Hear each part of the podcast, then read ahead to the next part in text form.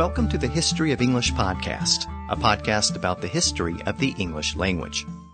This is episode 106, An Illuminating Development. In this episode, we're going to look at a brand new industry that was popping up around Western Europe in the early 1200s. The bookmaking industry and the book trade. For the first time, books were starting to be mass produced. And most of those books were filled with much more than words on a page.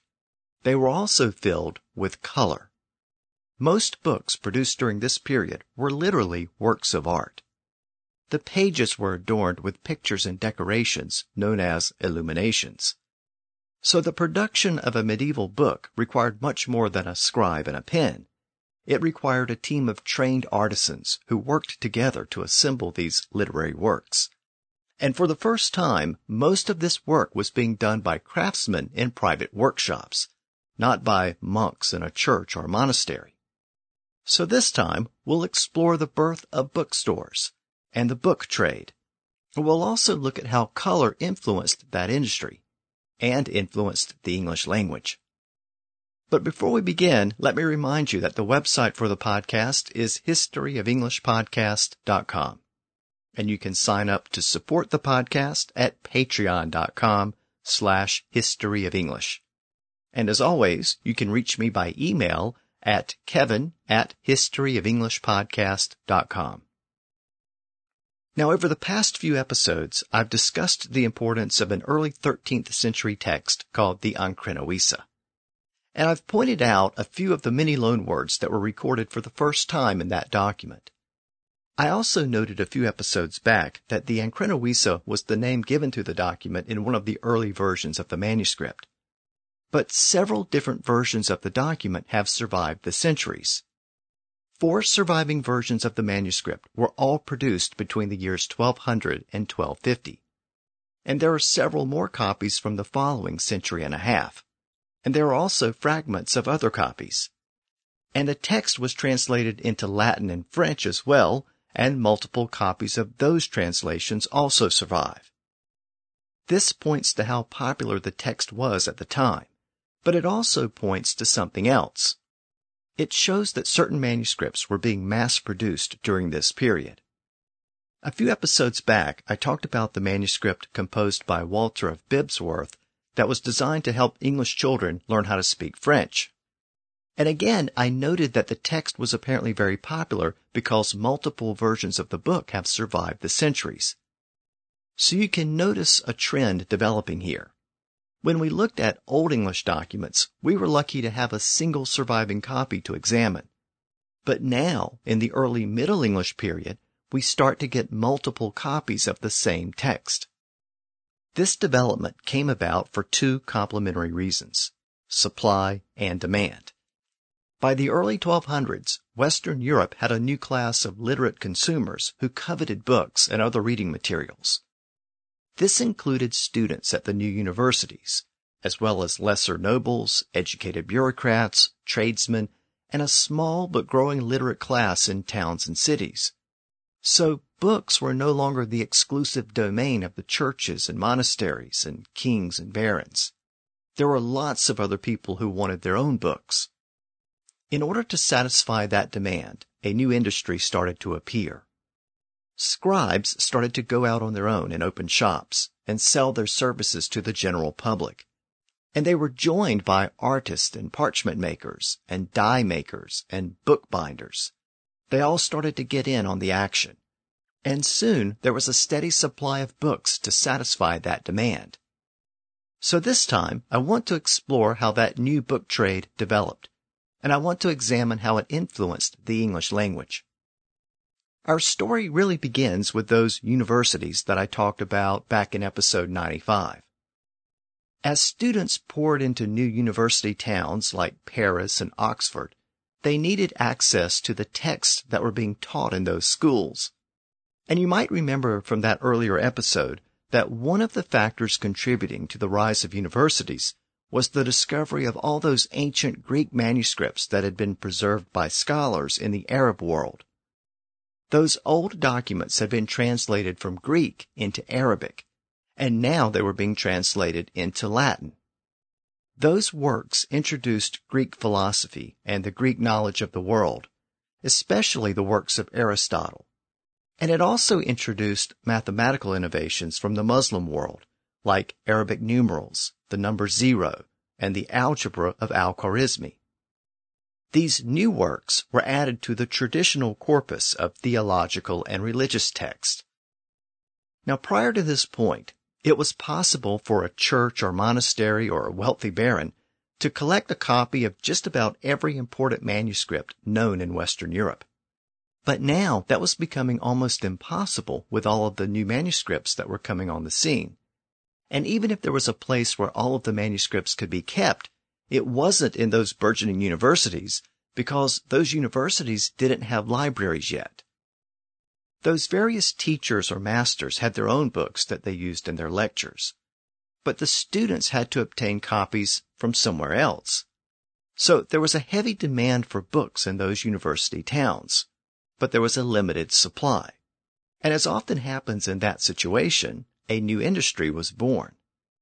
The same universities that generated that demand for books also supplied part of the solution. They were producing graduates who could read and write, and who were looking for work. So those two factors reinforced each other. As more students arrived, there was a need for books. And as more students graduated, there were more and more scribes who could provide those books. It also meant there were more literate graduates who wanted their own books. So education led to literacy, which led to the demand for books, which led to a brand new industry. And education was really the fuel that powered that new industry. One of the first places where craftsmen took advantage of this new demand for books was in Paris, next to the very large and important university there. Shops started to pop up where scribes and artists offered to produce books on demand. Sometimes they actually sold completed manuscripts, but in most cases they only had a sample copy which showed the quality of the work that was produced by the shop. A student or noble or other customer could examine the samples and order a book. They could specify exactly how they wanted the book to be made, how it would be formatted, how it would be decorated or illuminated, and how it was to be bound. Once the terms were agreed upon and a deadline was set, the bookmaker would go to work and produce the book. Now, it was not cheap to commission a book to be made. Again, these were works of art, and they required many hours of careful and diligent work to complete. So unless the student came from a wealthy or noble family, he or she wasn't usually able to afford one of these custom-made books. But there was another option. Most booksellers had copies of the textbooks used by the masters at the local university. The masters usually approved the copies used in those bookstores. And for a fee, the bookseller would let students borrow one section or chapter at a time so they could copy it for themselves. This proved to be a lucrative business model since the students did all of the work, and the bookseller only had to lease his sample or exemplar. So the early Paris book trade was tied to the university, and the university tried to exercise as much control as possible over that trade. It wanted to prevent students from being overcharged and exploited. And remember, this was the whole idea behind the university. Initially, a university was just a collection of students basically a student union which sought to protect the interest of the students from exploitation. So this was part of the reason why that university or student union existed in the first place. Paris booksellers were licensed by swearing an oath to the university that they would act in good faith and not exploit the students who needed books. And in return, the university recognized the role of the booksellers and approved the samples that the booksellers provided to students. But remember that these early universities didn't have formal libraries yet. So book collections were held in private by churches or monasteries or private collectors. You couldn't just go to a local library and check out a book and return it when you were finished reading it. If you wanted a book to read, you either had to borrow one from a friend or purchase one for yourself. And as I noted earlier, there were more and more educated people who wanted books. So these booksellers soon found lots of other customers knocking on their door. And these customers weren't just interested in the theological text taught in the church schools or the technical books used in universities. They also wanted storybooks and histories, especially the romance literature that was all the rage in Western Europe. Those were stories about knights and chivalry and King Arthur and Charlemagne. They also wanted more practical books, like cookbooks with recipes and medical books that explained how to treat illnesses, and language books that would help them learn to speak Latin or French or another language. They wanted bestiaries with pictures and descriptions of exotic animals that supposedly existed in other parts of the world. So the demand for books kept those early booksellers busy, and it led to the rapid growth of the industry from the mid 1100s throughout the 1200s. According to the tax records from this period, there were at least 58 booksellers identified by name in Paris in the 1200s. And there may have been more than that who weren't listed by name. Bookmakers and sellers soon opened shops in Italy and England, again initially near universities. By the current point in our story in the mid 1200s, books were being produced by professional bookmakers at Oxford soon followed by similar shops in Salisbury, York, and Westminster. According to the English tax records from the mid 1200s, Oxford had 23 professional scribes who copied the books, and 18 illuminators who prepared the illustrations for the books, and 12 bookbinders who actually took the individual pages and bound them together into a proper book.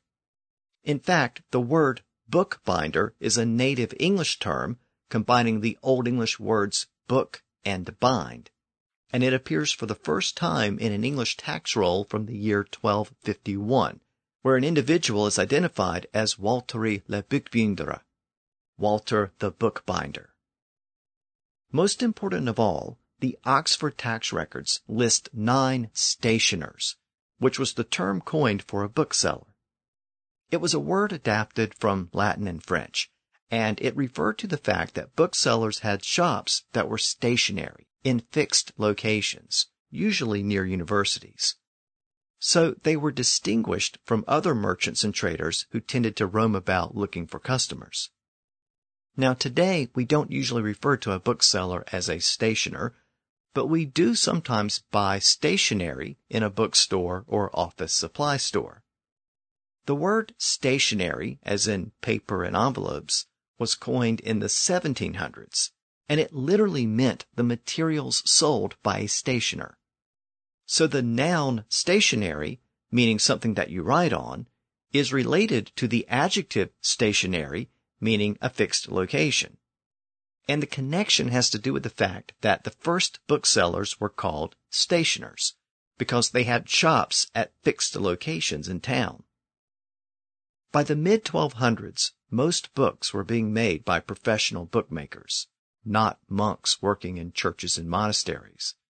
In fact, by the end of the century, some monasteries were outsourcing some of their work to private scribes and illuminators.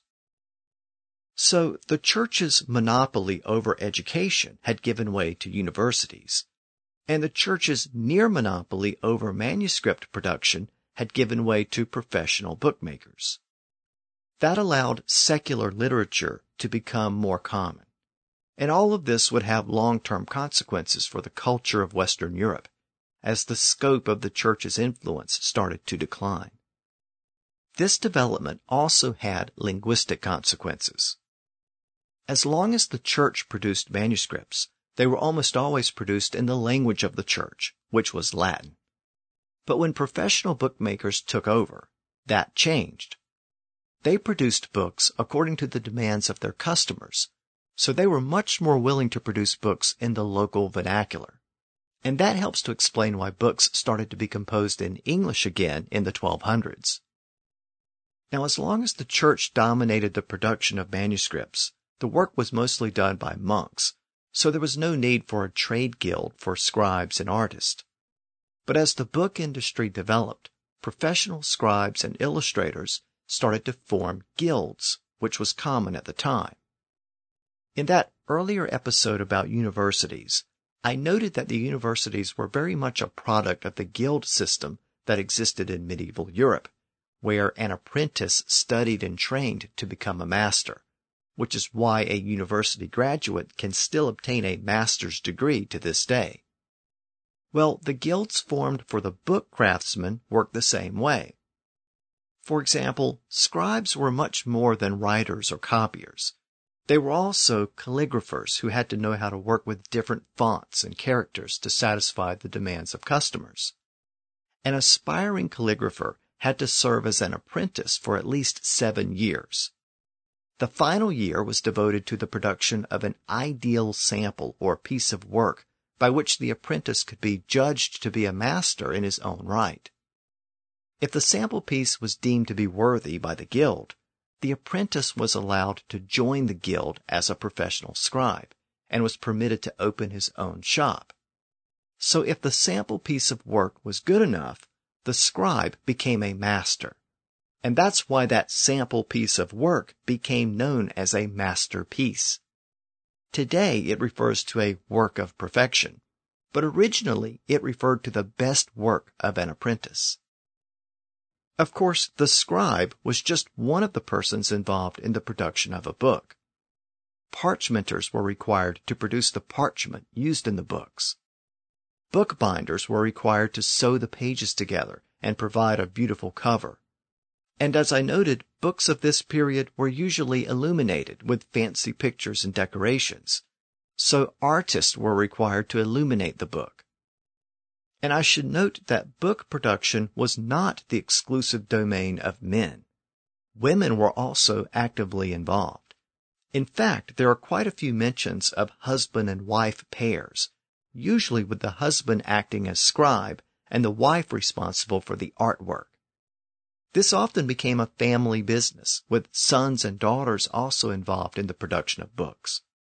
The children often inherited the business from their parents. I've noted that these medieval bookmakers made books based on the specifications of their customers.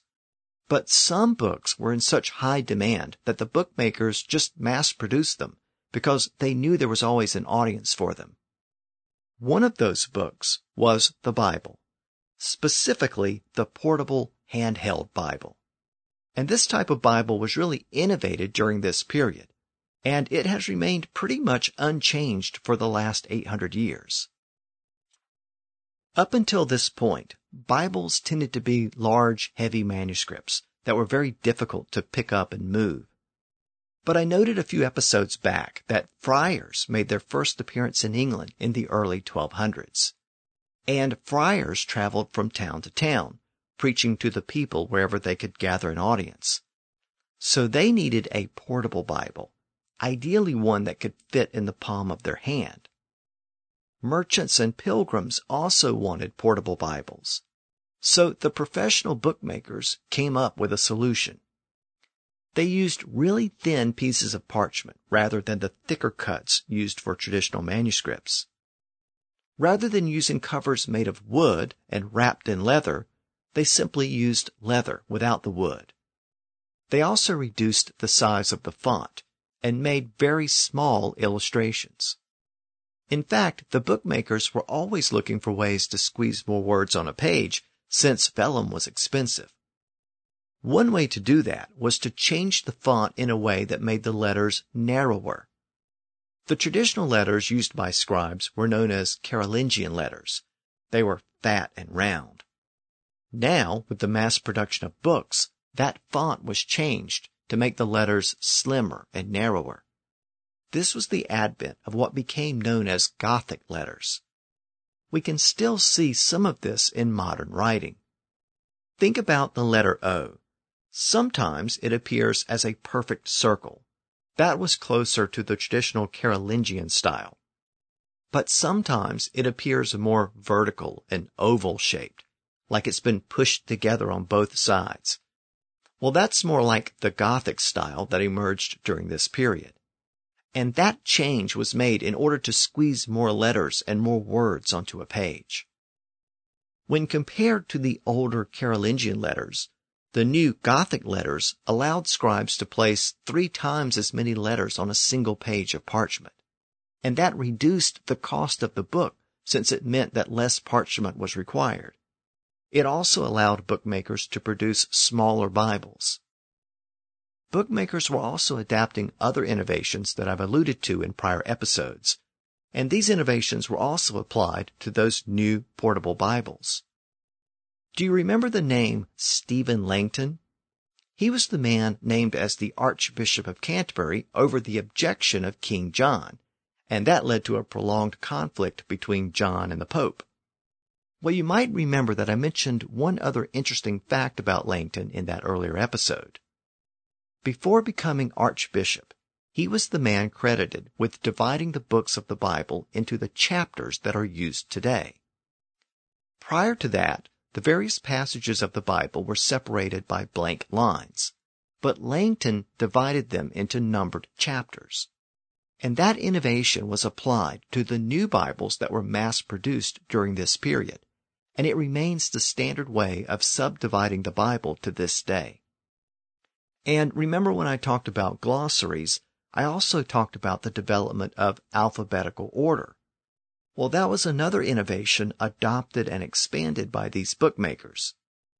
An alphabetical index of Hebrew names and a separate table of contents were often included in these new Bibles.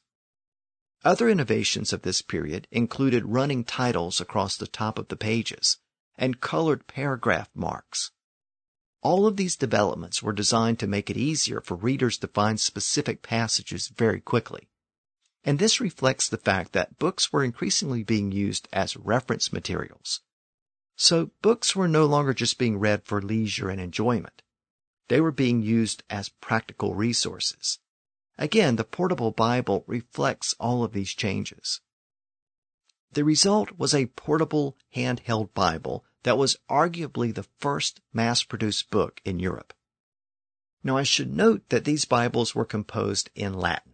Up to this point, we still don't have a complete Bible in the English language, but we're getting close to one. These small portable Bibles were being produced in Paris in the 1230s, and the shape, size, and arrangement of the book has changed very little in the eight centuries since then. I should note that the average household in England and France actually preferred a slightly different book over the Bible, and that was the Psalter. The Psalter was a small illuminated book which mainly consisted of the book of Psalms, thus the name Psalter. But it also usually included a calendar in the front that listed the saints' days for the year.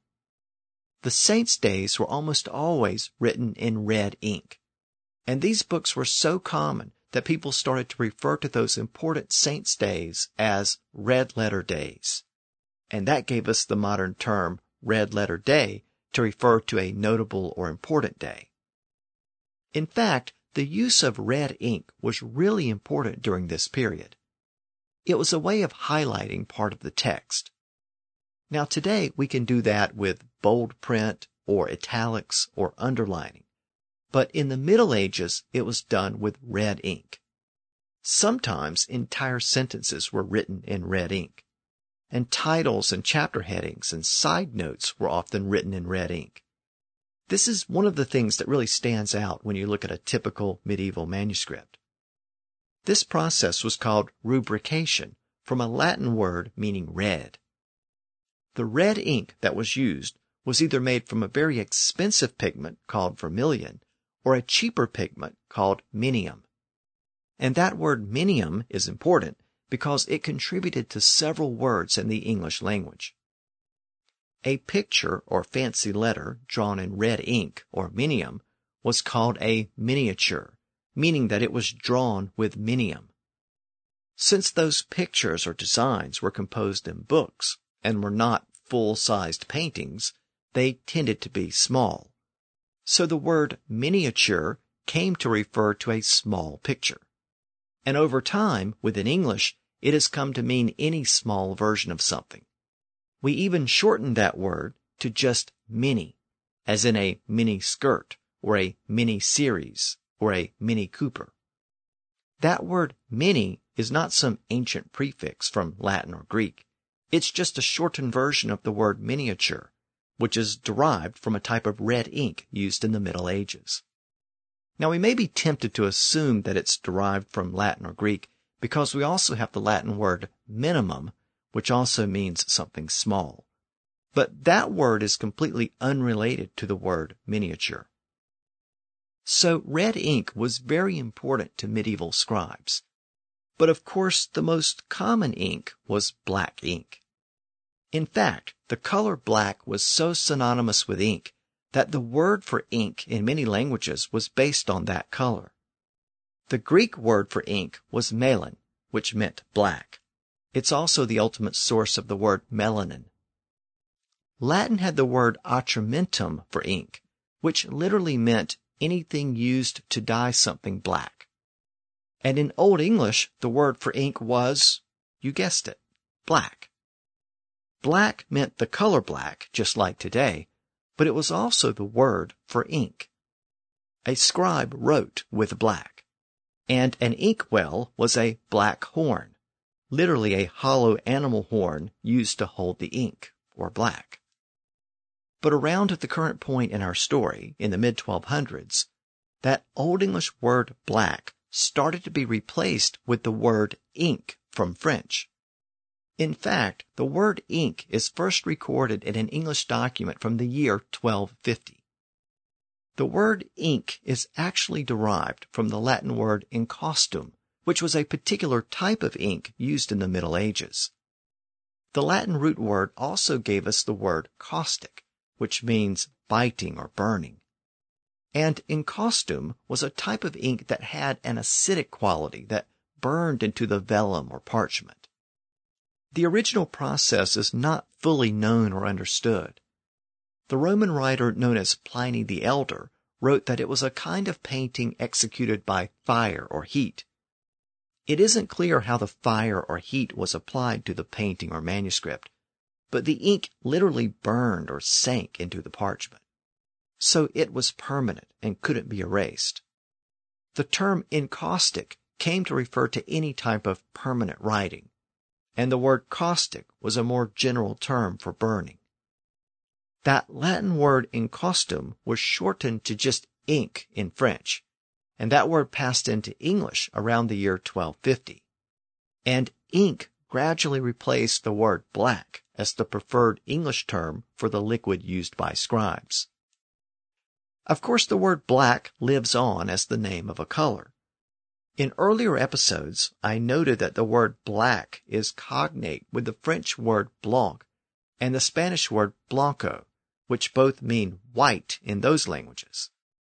Now, this is one of those linguistic paradoxes which is apparently explained by the fact that the original Indo-European word meant to burn.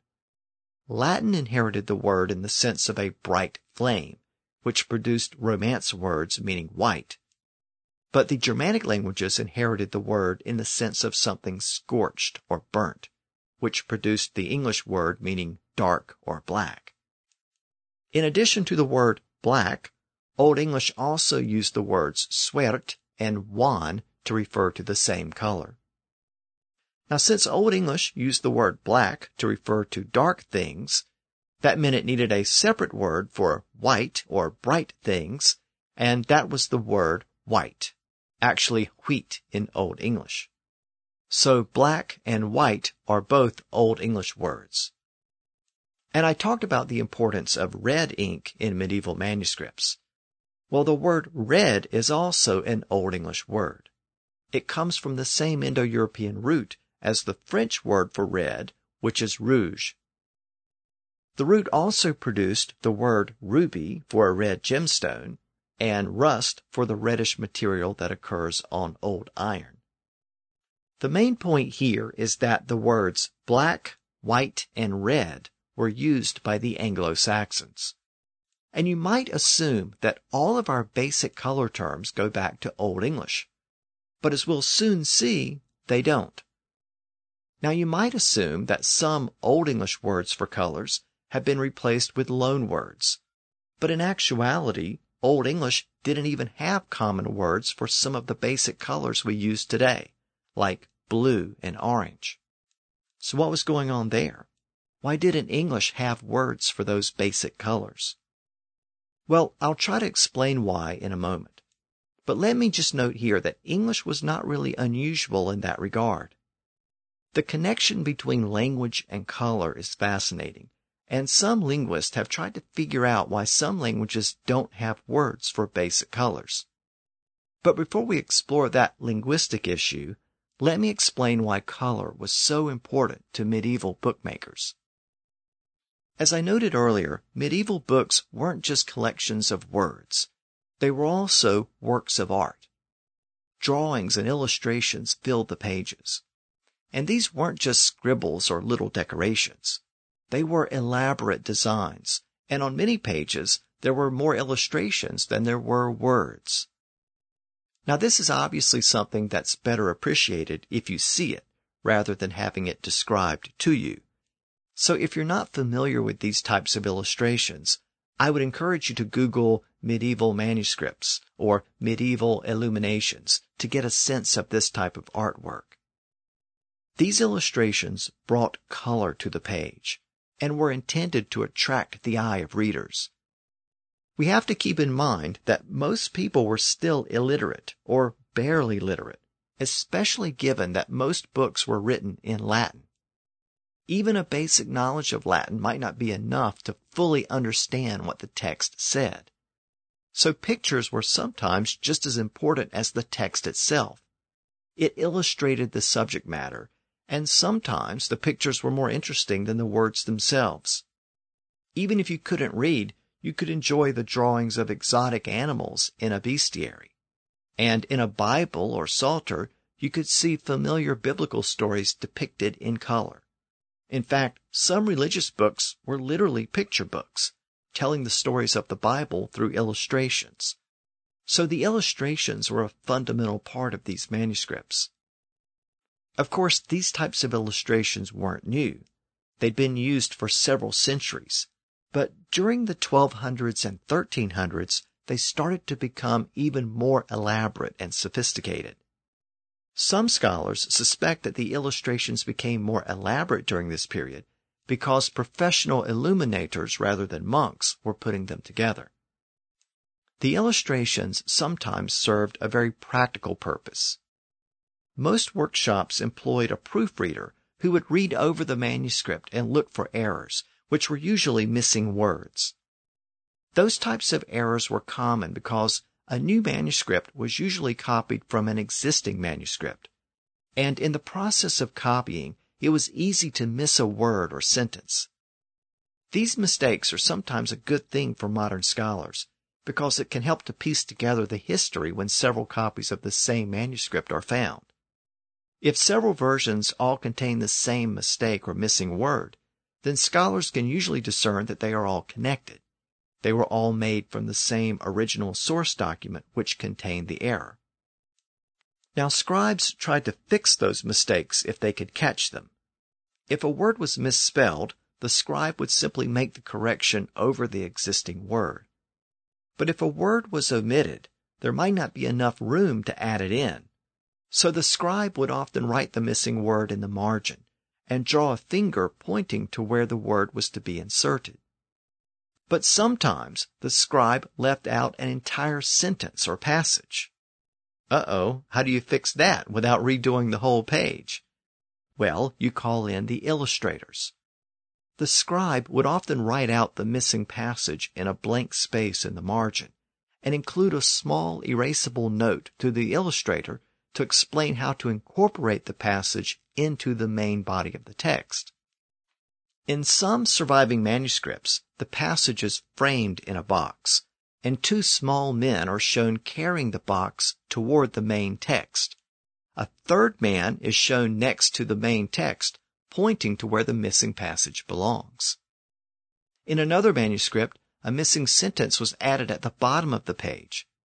The illustrator then framed the text in a decorative box, and he or she drew ropes from the box to the place where the sentence was omitted. A team of little men were then drawn near the point where the sentence was to be inserted, and they are depicted as pulling the ropes connected to the box to try to get the sentence into the right place. These little drawings are like early cartoons, a light-hearted way to solve a practical problem that plagued medieval scribes, even the professional ones.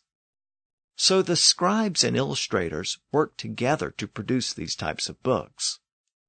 In fact, the main scribe had to account for the illustrations and decorations that were to be added later. He or she had to leave space for the drawings. And that usually meant leaving a large blank space in the upper left corner of the page where a new chapter began. It also meant that the scribe had to remember to leave out the first letter of the first word in the first sentence. So, for example, if the first page of a Bible began with the words, in the beginning, the scribe had to remember to leave a big blank space and had to start the sentence with the letter N followed by the words the and beginning.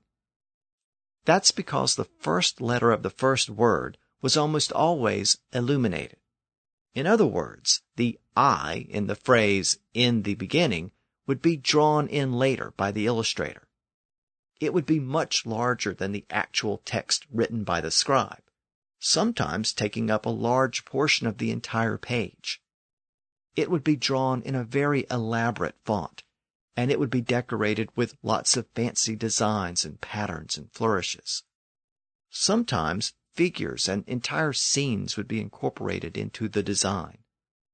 This type of initial letter was a work of art in itself. Again, these types of decorated letters sometimes served a more practical purpose. It enabled a reader to locate the point where a new paragraph or chapter began. And I should note here that the word letter was a brand new word in the English language at the current point in our story in the early 1200s. In fact, the Ancrene contains one of the first known uses of the word in the English language. Layamon's Brut had used the word letter in the sense of a written statement, when you write a letter to someone. But the Ancrene used the word letter in the other sense as a letter of the alphabet. So the word letter has been used both ways since the early 1200s. This new word letter gradually replaced the Old English word for a letter, which was bokestaff, literally a book staff. A staff usually meant a walking cane, so it was often curved and bent. And when the Roman alphabet was first introduced to the Anglo-Saxons, they apparently thought that the various letters sometimes resembled little walking canes or staffs, so they called them staffs and the staffs used to make words in a scroll or book was called a bokestaff. But again, that term was replaced by the word letter around the current point in our story. As I noted, medieval manuscripts made a point to decorate or illuminate the initial letter at the beginning of a page or chapter. The letter was depicted as a fancy uppercase letter, what we might call a capital letter today and that elaborate capital letter marked the beginning of a new chapter. Hmm, capital and chapter. Do you sense a connection there? Well, you should, because they're both cognate. And in fact, the word chapter first appeared in English documents as capitul, C-A-P-I-T-U-L. That's how closely related the words are. Both of those words have their origin in Latin and they were both being used in early Middle English around the current point in our story in the early 1200s. The words capital and chapter have their ultimate origin in the old Latin word caput, meaning head. We've seen that root word a lot in the podcast, and here we see it again. It has given us words like chief and chef and chapeau and cape and chapel, just to name a few. You might also remember that Latin caput is also cognate with the English word head. Both words came from the same Indo-European root word. So in almost all of the words derived from caput, there's some connection to the head, or the head place, meaning the primary place. Today we have both of those senses in the word capital. Capital punishment is punishment that causes death, traditionally by removing the convicted person's head. So decapitation, literally the removal of the head, was a type of capital punishment. And today, the main city of government administration is the capital city. We might even refer to a place where government business is conducted as a capital building. Well, in medieval manuscripts, any prominent object standing at the head or top of the page was also called a capital. And since that object was usually a large, elaborately decorated letter, that type of letter came to be called a capital letter. Today, it simply means any uppercase letter, which is larger and more prominent than a lowercase letter. But originally, it had more to do with its location on the page. The fact that it was big and fancy is the sense that's been retained over time in the modern use of the term capitul letter. So that takes us to the word chapter, which is derived from the same root, and in fact was initially rendered as capital. The first thing that we should note is that chapter begins with a CH sound, unlike capital, which begins with a CA or Ka sound. Well, by this point, we should instinctively know why that is. The Latin CA sound became a CH sound in the central dialects of France, including the dialect spoken around Paris. So this is another one of those Parisian forms that was starting to enter English in the early 1200s. So what's the connection between a chapter of a book and the Latin word for head? Well, it has to do with the fact that a chapter is the primary or main division of a book. If you break a book down into its major components, you would begin with the various chapters, then the paragraphs, then the sentences, then the words, then the letters. So the chapter is the main part of the book, in the same way that the head was thought to be the main part of the body. And as I noted earlier, a new chapter was often marked with a large illuminated letter, which was also a capital letter, in the sense that it was located at the head of the page. So book chapters and capital letters are connected thanks to those illuminated letters in medieval manuscripts.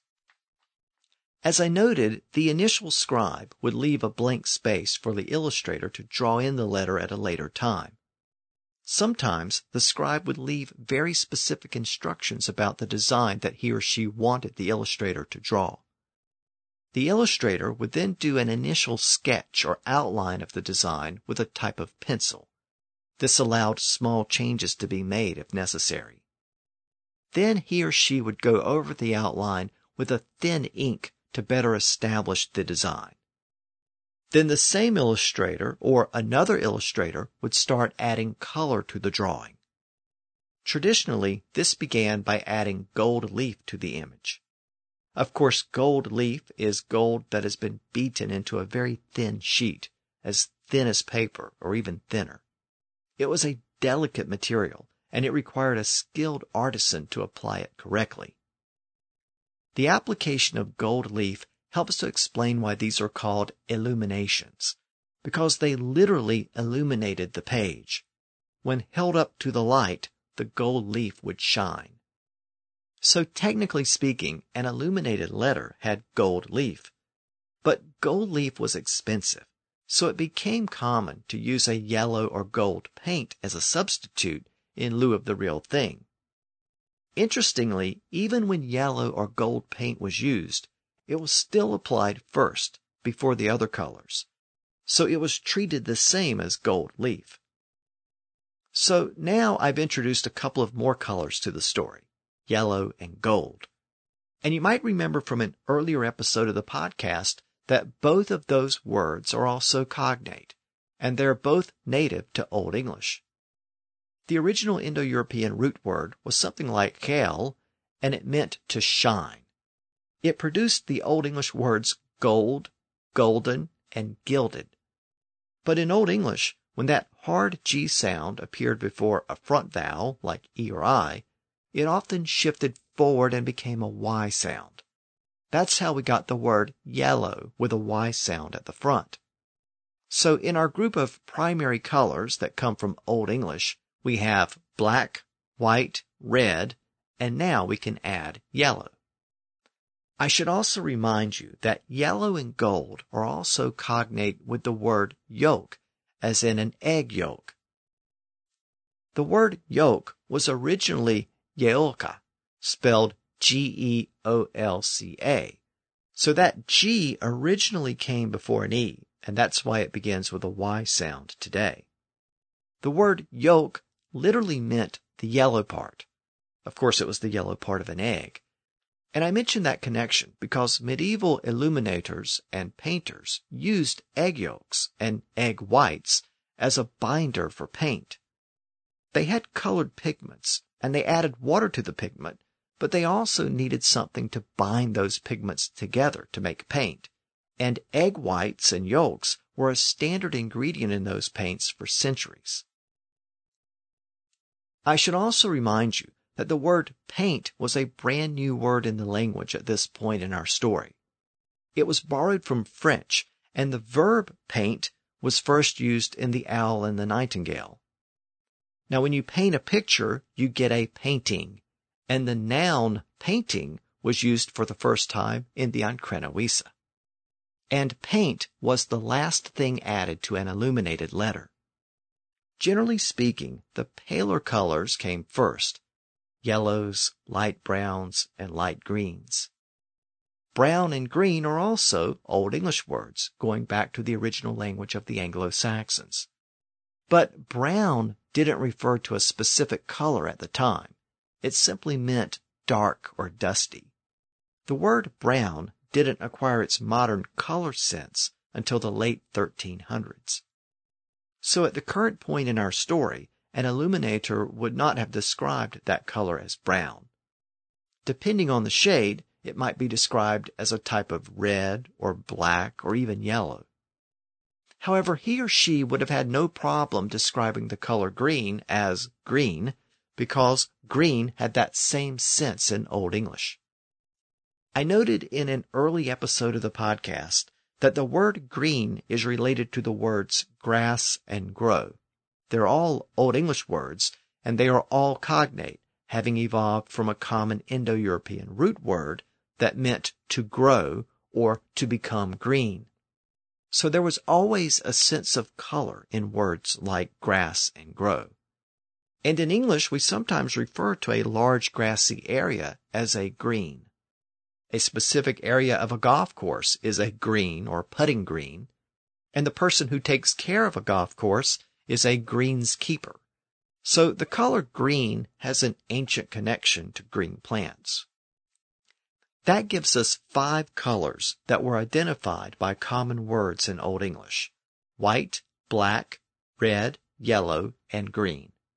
So an English illuminator in the early 1200s would have used those same words to describe the colors that he or she was adding to that elaborate letter that was being created. But what happened when the illuminator added those final darkest colors to the letter? When he or she added the deep blues and purples and bright oranges? Well, he or she wouldn't have used native English words because the original language of the Anglo-Saxons didn't have common words for those colors. And this is where things get interesting. Those colors would probably have been described as shades of black or green or yellow or red, depending on the specific shade. But really, no blue or purple or orange? Well, no. Now, to be a little more specific, the Anglo-Saxons did have some words that they could use for some of those colors, but they were technical terms used by artists or dye makers or other persons who needed specific color terms. For example, Old English had the word howen, which could refer to blue or bluish gray or even green. And the word woad could also be used to refer to a shade of blue. But again, when those terms are found in an Old English text, they usually refer to pigments and dyes. So they had a much more specific usage. Anglo-Saxons didn't describe the sky as howan or the ocean as woad. Those words had a much more restricted sense Sort of like when we use words today like fuchsia or mauve or chartreuse. Those words represent specific colors, but they tend to have specific technical uses. And they're not words used in common everyday conversations to describe the color of things, at least not by most people. Now, if it seems odd to you that the early Anglo-Saxons didn't have common words for colors like blue and purple and orange, well, it also seemed odd to many linguists. And linguists also noticed that other languages also lacked common words for basic colors, at least at earlier points in their history. So in 1969, a couple of linguists named Brent Berlin and Paul Kay decided to study this issue in detail. They looked at a variety of languages around the world, and they found something very interesting. They concluded that almost all cultures introduce color terms into their language in the same general order. Now again, they focused on common color terms used by all speakers in a given language, not technical or specialized terms. So in other words, they looked at the color terms that a small child might use, like red and green and blue, not specialized terms like fuchsia or chartreuse, which might only be used by a small group of those speakers. Now they found that some languages have as few as two common words for color. And in those languages, one of those words always meant white or bright, and the other word always meant black or dark. So words for white and black are pretty much universal. The researchers then found that some languages only have three common words for colors. And in all of those languages, the words represent the colors white, black, and red. They then found that some languages only have four common words for colors. And in those languages, the words represent the colors white, black, red, and either yellow or green. Then they found that some languages only have five common words for colors. And in those languages, the words represent the colors white, black, red, and both yellow and green. Languages that have six terms add the color blue. Those with seven add the color brown. Those with more than that add the colors purple, orange, pink, and so on. So this study suggested that as languages develop over time, they tend to add more and more common words for basic primary colors. And they tend to add those words in a very specific order. First, black and white, then red, then yellow and green, then blue, then brown, and then the other colors. And English worked in the same order. It started off with black, white, red, yellow, and green. And that was the state of things at the current point in our story in the early 1200s. Then, around the year 1300, it added the word blue from French. And not surprisingly, the word blue is actually a Frankish word related to the English word black. So in that sense, we can see how at least the darker shades of blue were once seen as a shade of black. A short time later, in the late 1300s, the word brown started to be used to refer to a specific color. Around the same time, the word violet also entered English from the flower known as a violet. The word orange didn't enter English as a color term until the 1500s, and it was taken from the color of oranges that were being imported from the Mediterranean. So the fruit came first, then the color. So English has followed the same pattern recognized by Berlin and Kay in their classic study of color words. The only real exception is the word purple. Purple tends to be one of the last color words to become commonly accepted within a language. But English borrowed the word purple early on from Latin during the late Anglo-Saxon period. So the Anglo-Saxons did have the word purple. But they only had that word because the word purple was closely associated with Roman emperors, and then was adopted as a royal color by many European kings. so it had a specific use that was imported from across the channel. That allowed the word to come in a little bit early because of a unique set of events. Had that color not been so closely associated with European royalty, English probably would not have had a common word for that color until the late Middle English period. Now, there's one other interesting aspect about the order in which color terms enter a language. It happens to be the same order used by medieval bookmakers when they added color to the pages of a manuscript. Remember that they started with a clear or almost white piece of parchment. Then they added black ink, known as black in Old English. Then the scribe added red ink to mark the highlighted portions, the process called rubrication. Then the illuminator was called in to decorate the manuscript. He or she added gold leaf or yellow paint. Then the illuminator added pale colors like light green. And finally, the darker colors were added. Blues, browns, purples, oranges, and so on.